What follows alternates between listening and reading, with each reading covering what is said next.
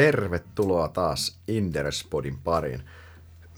Täällä on studiossa tänään Sauli ja Jesse ja meillä on tarkoitus puhua tänään ihan jokaista kuuntelijaa koskettavasta aiheesta, nimittäin Suomen asuntomarkkinasta. Mä ajattelin antaa teille tänään kuva tästä Suomen asuntomarkkinan pitkän aikavälin kehityksestä. Sitten katsotaan vähän tätä asuntomarkkinan ihan lyhyen aikavälin nykytilannetta, mitkä nämä isot trendit meidän asuntomarkkinaan, mitä täällä tapahtuu. Ja sitten ihan lopuksi vielä niin vastataan kysymykseen, että onko meillä asuntokuplaa Suomessa. Miltä sitä agenda kuulostaa? Tämä kuulostaa oikein hyvältä. Lähdetään hei, liikkeelle tuosta isosta kuvasta. Sä oot meidän kiinteistöspesialisti. Kerro mulle, mitä täällä Suomen asuntomarkkinoilla tapahtuu tällä hetkellä, kun katsotaan oikein isoa kuvaa. Joo, jotta ymmärretään nykytilannetta, niin on tärkeää ymmärtää tämä iso kuva, missä mennään. Jos katsoo Suomessa, niin täällähän on käynnissä maan historian suurimpia muuttoliikkeitä, jossa väestö ja työpaikat keskittyy käytännössä kasvukeskuksiin. Käytännössä vaan pääkaupunkeja kuin Turku, Tampere kasvaa, muualla väkiluku harvenee. Esimerkiksi VTT on arvioinut, että Suomessa yli 500 000 ihmistä voi muuttaa seuraavan 20 vuoden aikana kasvukeskuksiin maaseudulta. Eli tämä niin kaupungistumiskehitys vaan kiihtyy. Ja monelle tulee yllätyksenä se, että myös Helsinki Suomessa on yksi Euroopan nopeiten kasvavia kaupunkeja.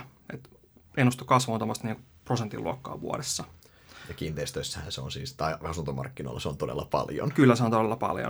Ja käytännössä, mitä tämä niin aiheuttaa, tämä niin sanottu iso jako, niin, ja on aiheuttanut sen, että meillä on ollut käytännössä menetty vuosikymmen takana.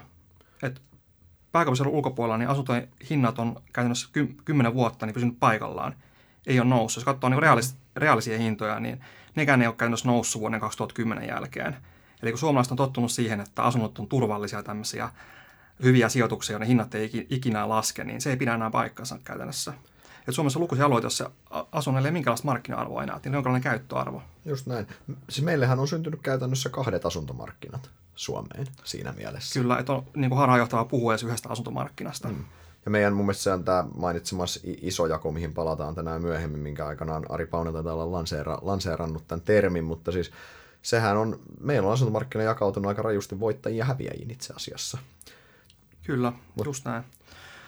Niin. Jos mennään ihan niin kuin lyhyen aikavälin näkymiin sitten, niin tosiaan mitä nyt on niin kuin viime vuosina tapahtunut on se, että Suomessa on ollut aikamoinen uudisrakentamisen buumi. Että on rakennettu viime vuosina tuommoista yli 44 000 asuntoa vuosittain, kun ehkä tarve on tuommoista 25-30 000.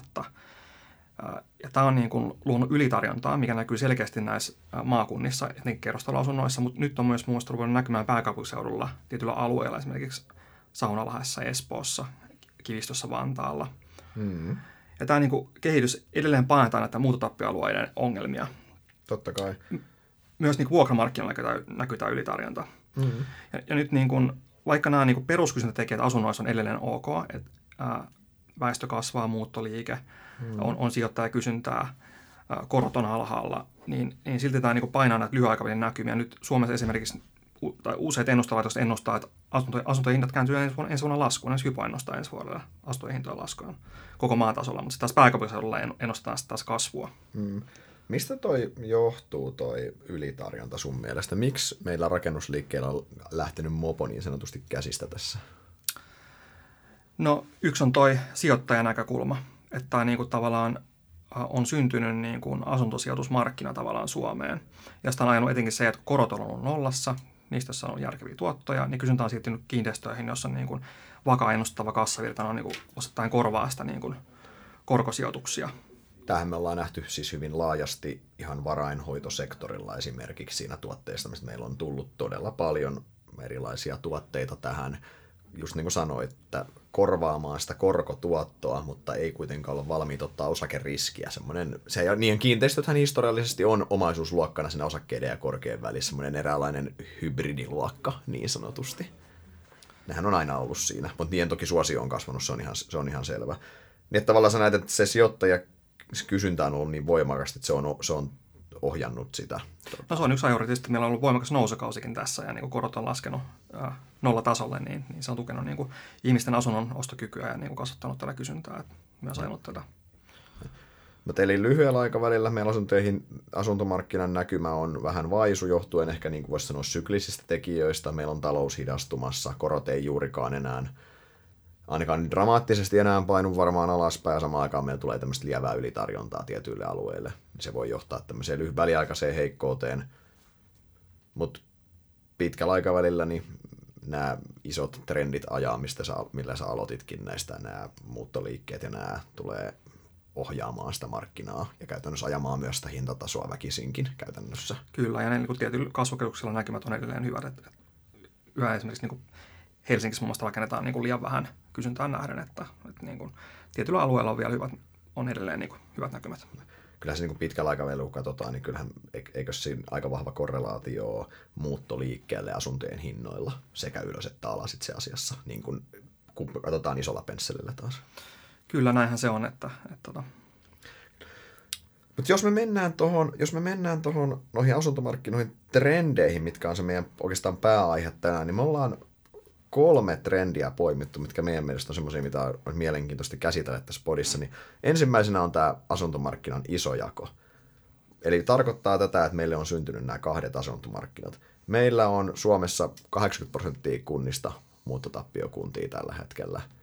Ja meillä on, niin kuin sanoin, että meillä on oikeastaan vain 3 tämmöistä keskeistä isoa kasvukeskusta, mitkä imee ihmiset sinne. Niin meillä on syntynyt nämä 2 asuntomarkkinat, ja mun mielestä tämä mittakaava, mitä tässä on tapahtumassa, niin sitä ei Suomessa ymmärretä vielä. Joo, mä saan mieltä, että se on niin kuin valtavan suuri ongelma. Onhan tämä niin kuin kansantaloudellinen ongelma, että tämä vaikuttaa ihmisten muuttohalukkuuteen ja kykyyn, että ihmiset ei pääse enää välttämättä muuttamaan työpaikkojen perässä, kun on jumissa siinä omassa asunnossaan, kun se ei mene kaupaksi. Ja sitten toisaalta tämä on myös niin kuin inhimillinen tragedia, että tässä on niin kuin, jotkut jää niin kuin jumiin tietyllä alueella, että ei niin kuin saa asuntoa myytyä. Tässä on niin kuin mediassa ollut viime aikoina lukuisia tämmöisiä tapauksia, että ei vaan niin kuin pääse eroon siitä. Kyllä. Ei siis tämä on just se mittakaava, että meillä on kuinka paljon niitä asuntoja oikeasti näillä muuttotappioalueilla on. Sehän on ihan valtava määrä. Niin Suomessa yleisesti odotetaan yli 1 miljoonaa asuntoa olisi väärässä paikassa. Ja Suomessa on noin 3 miljoonaa asuntoa tällä hetkellä. Joka 3. asunto on väärässä paikassa. Ja niin kuin pitkällä aikavälillä on riski, että se joka 3. asunnon arvo on merkittävästi pienempi, mitä se ehkä paperilla tällä hetkellä on. Se on jopa negatiivinen purukustannus sen takia.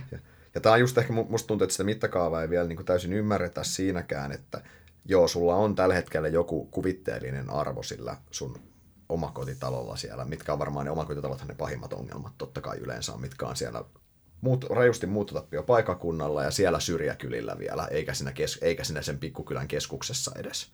Niin sulla on se omakotitalo siellä, sä oot joskus aikanaan vaikka rakentanut sen, sulla on pankki antanut jonkun vakuusarvon silleen.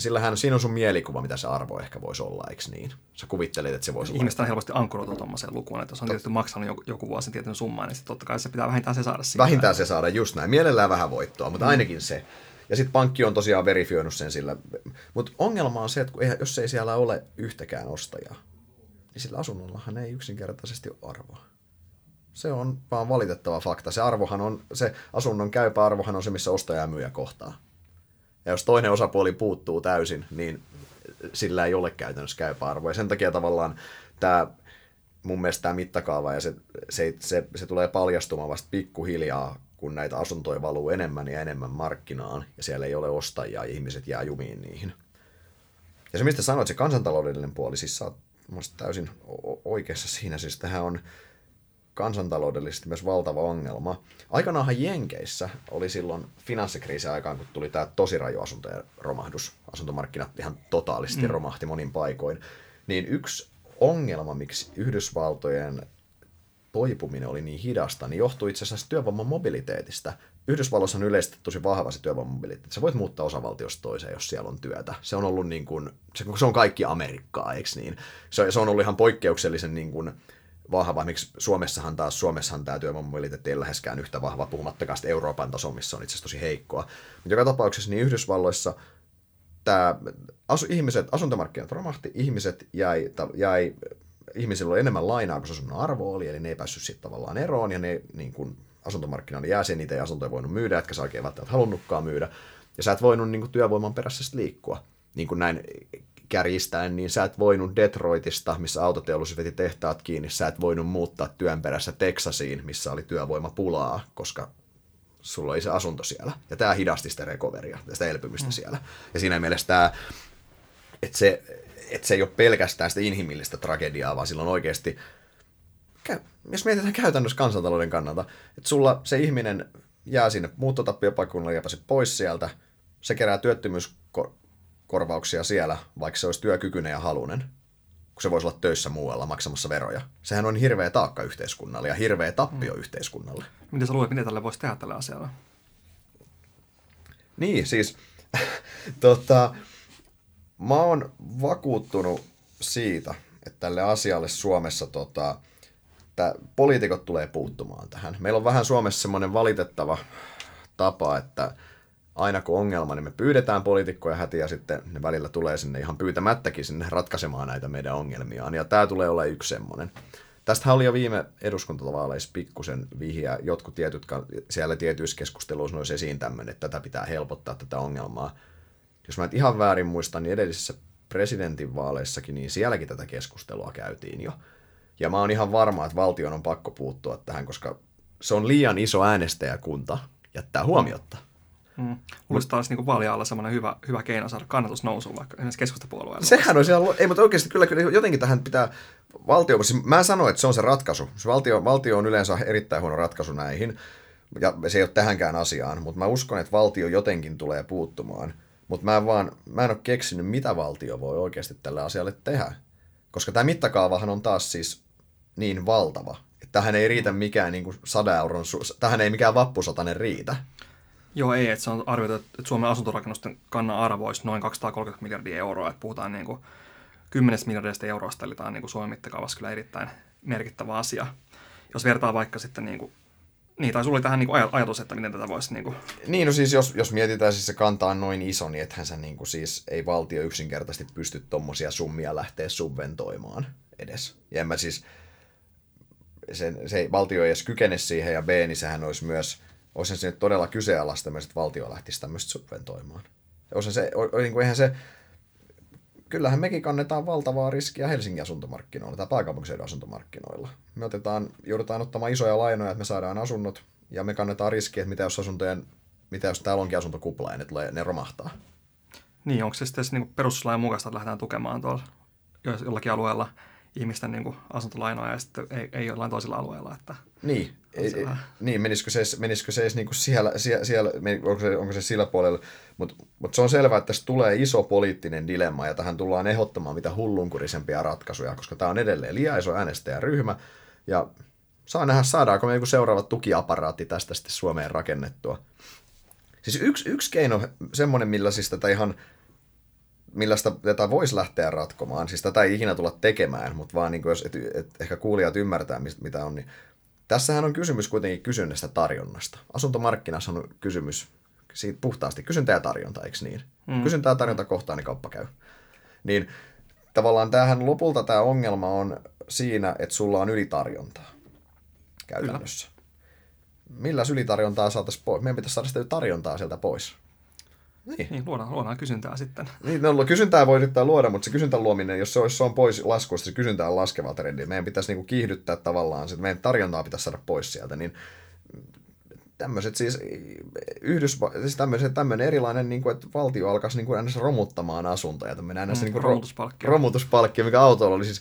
Mutta tämähän ei siis käsittääkseni siis silloin finanssikriisin aikaa Yhdysvalloissa silloin pahimpina aikoina, niin mun mielestä niin kuin keskuspankkihan... Niin kuin, puolella tosissaan ainakin vähintäänkin leikittelee ajatuksella, että Yhdysvallat, koska keskuspankin toimesta, olisi lähtenyt niin kuin ostamaan, niin kuin purkamaan asuntoja, eli tavallaan tarjontaa pienentämään sillä. Siinähän ei ole siis, sehän on täysin absurdi ajatus, että miksi sielläkin asuntokanta oli suht tuoretta vielä, mitä sinne on rakennettu siinä hulluina vuosina, että sä purat semmoista niin kuin hyvää asuntokantaa tervehdyttääksesi markkinoilla, mutta käytännössä noinhan se toimisi periaatteessa. Jos sulla on siellä pienessä pitäjässä, missä sä oot, siellä on 10 omakotitaloa myynnissä, siellä on 3 ihmistä kiinnostunut niitä ostamaan, niin se on katastrofi.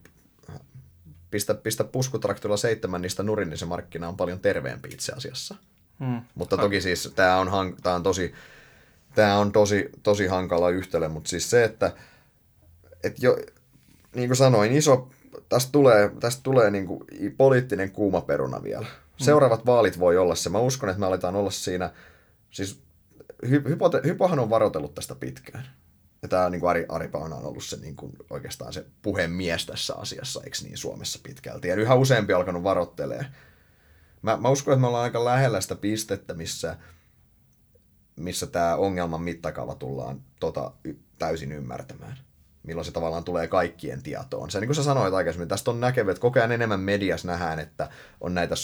Ja sehän tulee näiden aika brutaalien tragedioiden kautta, että sulla on vanhus, kello on omakotitalo siellä syrjäkylällä jossain pikkukunnassa ja se on velaton ja hän haluaisi muuttaa kylille ja sitten asuntoa ei vaan saa kaupaksi. Oliko se Ilta-Sanomissa vai... Olisiko Ilta-Sanomissa oli just juttu tästä, että se oli... joku vanhus siellä, niin se oli 3 vuotta yrittänyt myydä. Oliko se, että kukaan ei ollut käynyt edes katsomassa sitä kämppää siinä aikana? Olisiko tähän ratkaisu sitten tämmöinen roskapankki, niin kuin Arsenal 2.0? Niin. Siinähän saataisiin se tase ainakin tehokkaampaan käyttöön. Mutta miten se, niin kuin, jos nyt lähtisi leikkiajatuksella, miten se edes teoriassa voisi mennä? No käytännössä sitten nämä niin kuin lainat siirrettäisiin sinne roskapankkiin ja sitten Suomen valtio hoitaisi ne sitten, lähtisi realisoimaan niitä vähitellen. En tiedä, olisiko se yhtään parempi omistaja kuin ne nykyiset omistajat siinä, että... No ehkä niin, ei se varmaan parempi omistaja, mutta toisaalta valtion tappio, sehän olisi käytössä valtion tappion sietokyky olisi parempi siinä mielessä. Ja silloinhan ne ihmiset olisi vapautettu muuttamaan sinne, minne ne haluaa, jolloin se työvoiman mobiliteetti palautuisi. Ja käytännössä sitten Suomen veronmaksajat subventoisivat sitten tämän operaation. Totta kai, siis sehän siellä viime kädessä on se maksaja, mutta siis toi on ihan oikeasti, jos niin kuin joku skenaario nyt just pitäisi miettiä, toi on varmaan se jollain tavalla todennäköisiä. Siis, ja edelleen, siis joo, se kuulostaa hurjalta ja epäreilulta pääkaupunkiseudun veronmaksajana, mutta samaan aikaan niin se vaihtoehto, että ne ihmiset on oikeasti jumissa siellä, niin on koko varallisuus siinä asunnossa kiinni. Se asunto on mahdollisesti arvoton, niillä ei ole aina mahdollisuutta päästä pois sieltä. Tai puhumattakaan, että niillä on niinku velkaa vielä siinä, että ne on niinku itse asiassa, ne on niinku underwater, taitaa olla se englanninkielinen termi, mä en tiedä mikä se suomeksi nyt virallisesti on, mutta sulla on enemmän lainaa kuin se asunnon kämpäarvo oikeasti onkaan, että sä oot niinku miinuksella. Niin... Sitten, että ne on jumissa väärillä paikkakunnilla työttöminä siellä, koska yleensähän nämä ongelmat lähtee realisoitumaan silloin, just jos sulla menee työpaikka tai näin alta esimerkiksi.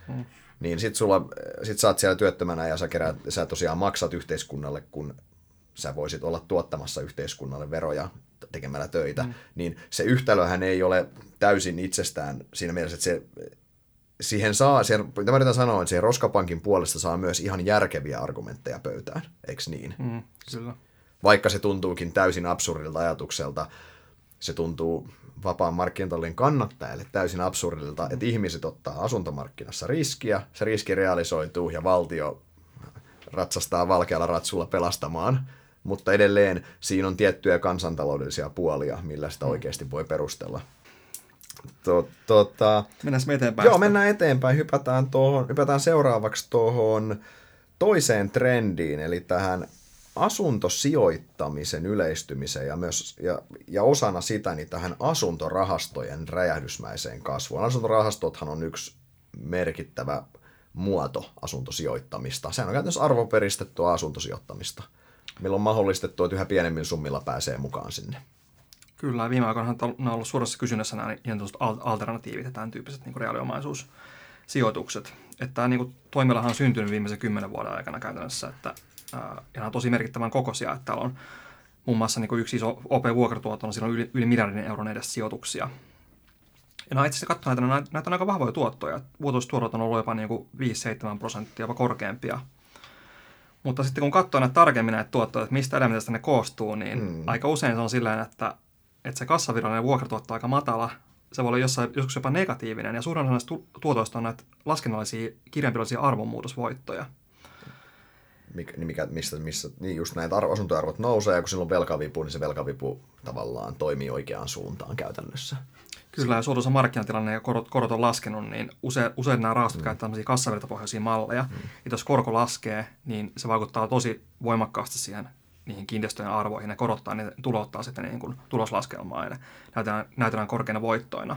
Just näin. Mutta ongelma tässä on sitten se, että jos jostain syystä korot lähtisi nousuun, vaikka sitten niin kuin riskipreemioiden kasvun takia, niin niillä olisi tekemään niin toisinpäin sen operaatio, että diskonttaamaan tulevat kassavirrat sillä korkeammalla korolla, ja se korkeampi korko on koko sen periodin ajan, niin se voisi tulla niin kuin merkittäviä aronmuudostappioita tällöin. Just näin.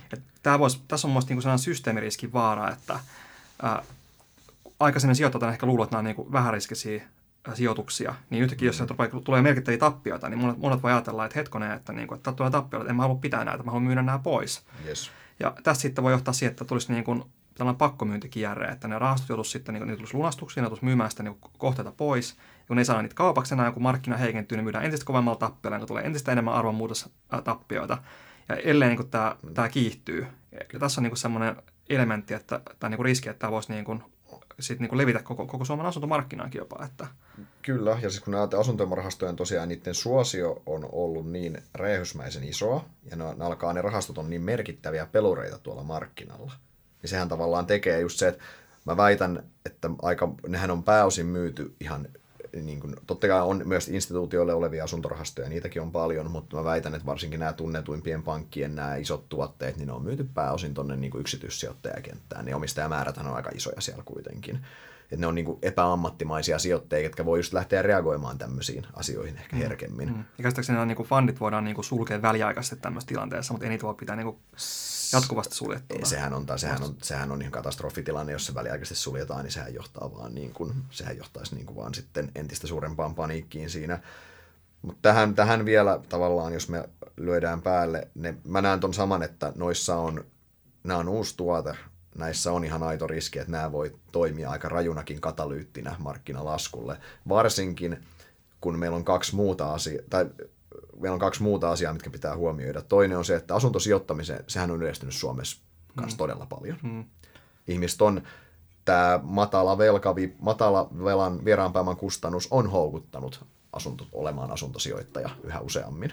Kyllä, mediassa näkee melkein päivittäin nykyään juttuja asuntosijoittamisesta. Siitä on tullut aika mainstreamia siinä mielessä. Ja siis mä sinänsä ymmärrän sen. Mulla on paljon tuttuja itse, miksi ystäväpiirissä semmoisia, ketkä niin kuin on aikanaan ostanut asunnon. Esimerkiksi ensiasunnon esimerkiksi, kun moni ollaan ostanut. Säkin on asunut siinä tietyt vuodet. Ja sitten ne on päättänyt vaikka muuttaa isompaan kämppään vaikka perheellisäyksen tai minkä tahansa muun syyn seurauksena. Kun tämä korkotaso on muuttunut niin dramaattisesti, niin heillä on ihan realistinen skenaario pitää se vanhakin kämppä siinä, koska tavallaan se kuolettaa itseään se asunto itse asiassa, kun sulla ei tarvitse pankille maksaa siitä mitään käytännössä, siis niin kuin korkoa.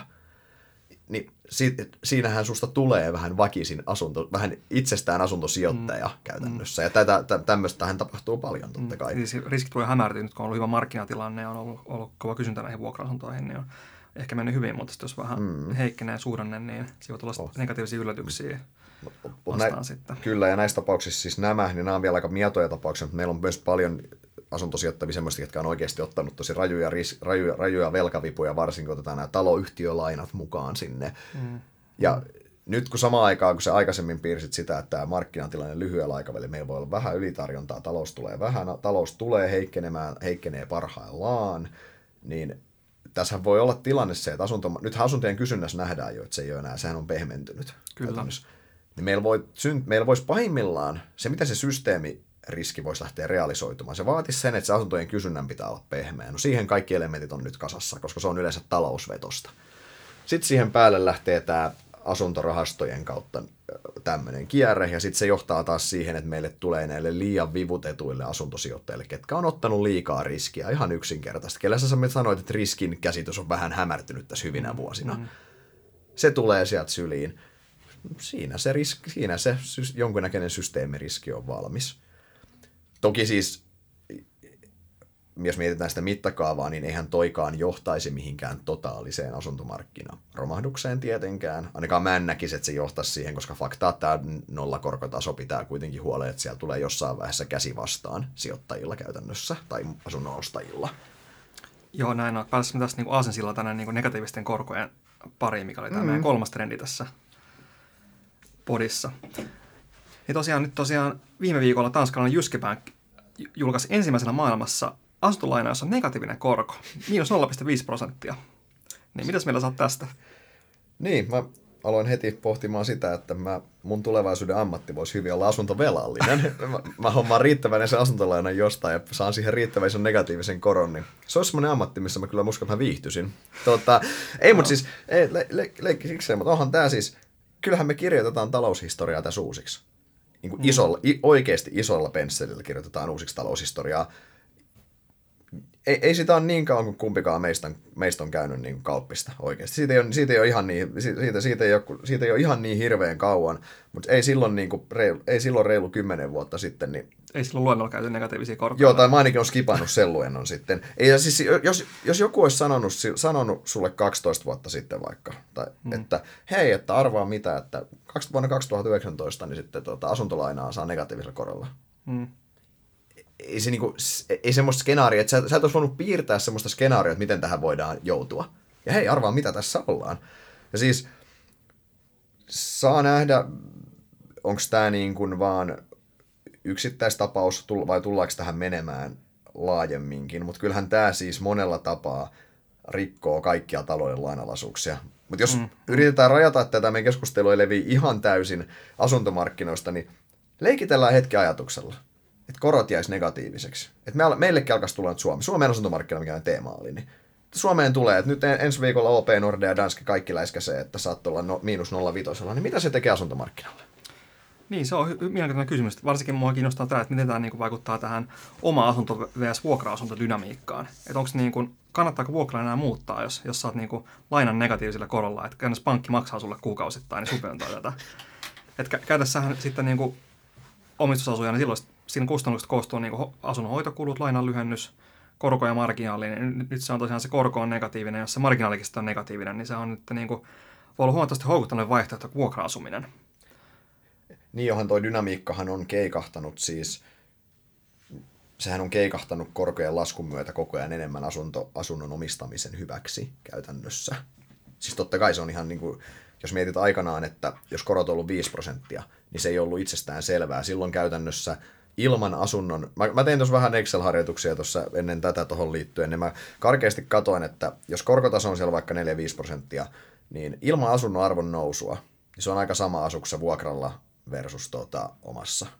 Niin kuin isossa. Sillä ei hirveästi ollut merkitystä siinä yhtälössä käytännössä. Niin kuin rahallisesti, toki riippuen sitten joo, että millaisia remppakustannuksia sulla tulee ja näin siellä, mutta se oli karkeasti plus miinus nolla, eli käytännössä, jotta sä pystyt lyhentämään sitä lainaa, sun piti tinkiä elintasosta enemmän, eli sun piti nostaa sun säästämisastettasi.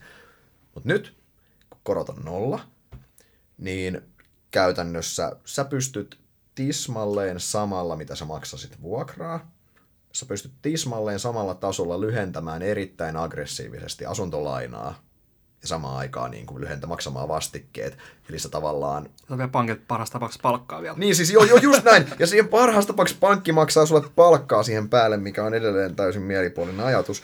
Mutta siis se, että jos me siihen mennään, niin se on mun mielestä ihan päivän selvää, että vuokra jokainen kynnelle kykenevä, kello on pienikin mahdollisuus ostaa asunto. Niin kannattaa se tehdä ja ne tulee sen todennäköisesti tekemään. Kyllä se vähän musta niinku rakennetaan kuplan aineksia pikkuhiljaa. Että... Kyllä, ei kahta sanaa. Siis kyllähän toi ehdottomasti siihen suuntaanhan toi sitä vie. Toki edelleen hyvä muistaa, että edelleen kyllähän asuntoon omistajana sä kannat aina sen asuntomarkkinariskin, totta kai. Se on ihan siis, ei se varmasti 20 vuotta sitten Sysmässä tuntunut huonolta idealta ostaa omakotitaloa, mutta nyt se... onkin tullut vähän syliin, mutta ettei yhtä lailla asuntomarkkinatilanteet muuttuu. Mutta joka tapauksessa, että sä kannat sitä riskiä, mutta kyllä se houkuttelevuus vaan siihen omaa asuntoa kohtaan kasvaa. Ja toisaalta myös, että jos se korko painuu oikeasti negatiiviseksi, niin kyllähän sun niin kuin... Mä oon miettinyt sitä, että mitä se tekee hinnoille, koska ihan ajatellaan tilannetta, että jos oletetaan, että sä saat lainaa pankista, siis että sulla on omaa pääomaa sen verran, mikä itsestään selvä, mutta jos sulla on sen verran, että sä saat, niin asuntoja mietitään tinkimistilannetta vaikka, että pyynti on jotain. Sitten sä oot silleen, että onko sillä väliä, että onko mä tinkiä 10-20 tonnia hinnasta pois. Mitä väliä sillä on? Että sehän on siinä lainas vaan, että sehän kuolettuu tuossa X vuodessa sitten pois kuitenkin. Että se niin kuin, mä näen tavallaan, että mitä syvemmälle tuonne negatiivisen korkean maailmaan mennään, niin sillähän on asuntojen hintoihin voimakas inflatorinen vaikutus. Kyllä. Niin kuin mainitsit sen, niin se on käytännössä tohon... Siis toi on ajatusmallisesti vaan niin hurja ja siis... Mun mielestä edelleen ei me voida täysin sulkea pois, että toi malli olisi yleistymässä muuallakin, koska tässä edelleen, niin kuin Reenikin väläytteli, että on Euroopassa tulossa lisäelvytystä, mikä voi hyvin johtaa yhä tämän suuntaisiin toimiin. Mutta no, se on ehkä toisen podin aihe. Sä väläytit tuossa termiä kupla jo äsken, ja luvattiin alussakin käydä kuuntelijoille läpi, vastata kysymykseen. Onko meidän Suomessa asuntokupla? Siitä puhutaan aika paljon nimittäin. Joo, puhutaan. Tämä on sellainen, mitä monet usein kysyy, että onko kupla. Tai se ei ole niin helppo kysymys. Ei ole niin helppo vastata tähän kysymykseen, mitä luulisit. Usein hintakuplien luonteeseen kuuluu se, että niitä on vaikea havaita etukäteen. Mm-hmm. Mutta ne mietitään niin hintakuplaa, niin mitä se tarkoittaa on se, että se hintataso eroaa näistä perustekijöistä. Eli tavallaan perustekijöiden määräämästä tasapainotilasta. Ja mitä tämä tarkoittaa, niin käytännössä usein niin kuin ensin vuokratasossa tai kotitalouksen käytettävissä olevista tuloista. Niin. Eikö siinä ole tämmöinen joku perus, että se on, niin kuin X, se on aina X vuoden käytännössä tulot tai näin? Joo, niin kyllä. Eikö se on... Just näin, että se on niin kuin X määrä vuosien vuokrat tai sitten niin kuin tulot. Just näin. Et näiden perusteella, kun katsoo niin kuin pitkän aikavälin tilastoja, niin ainakaan koko Suomen mittakaavassa tilastoissa ei ole havaittavissa ainakaan selkeät hintakuplaa. Mutta ongelma tässä on taas se, että Suomessa on harhaanjohtavaa puhua edes yhdestä asuntomarkkinasta. Että ei niin kuin poissuude sitä, että olisi alueellisten kuplien mahdollisuutta.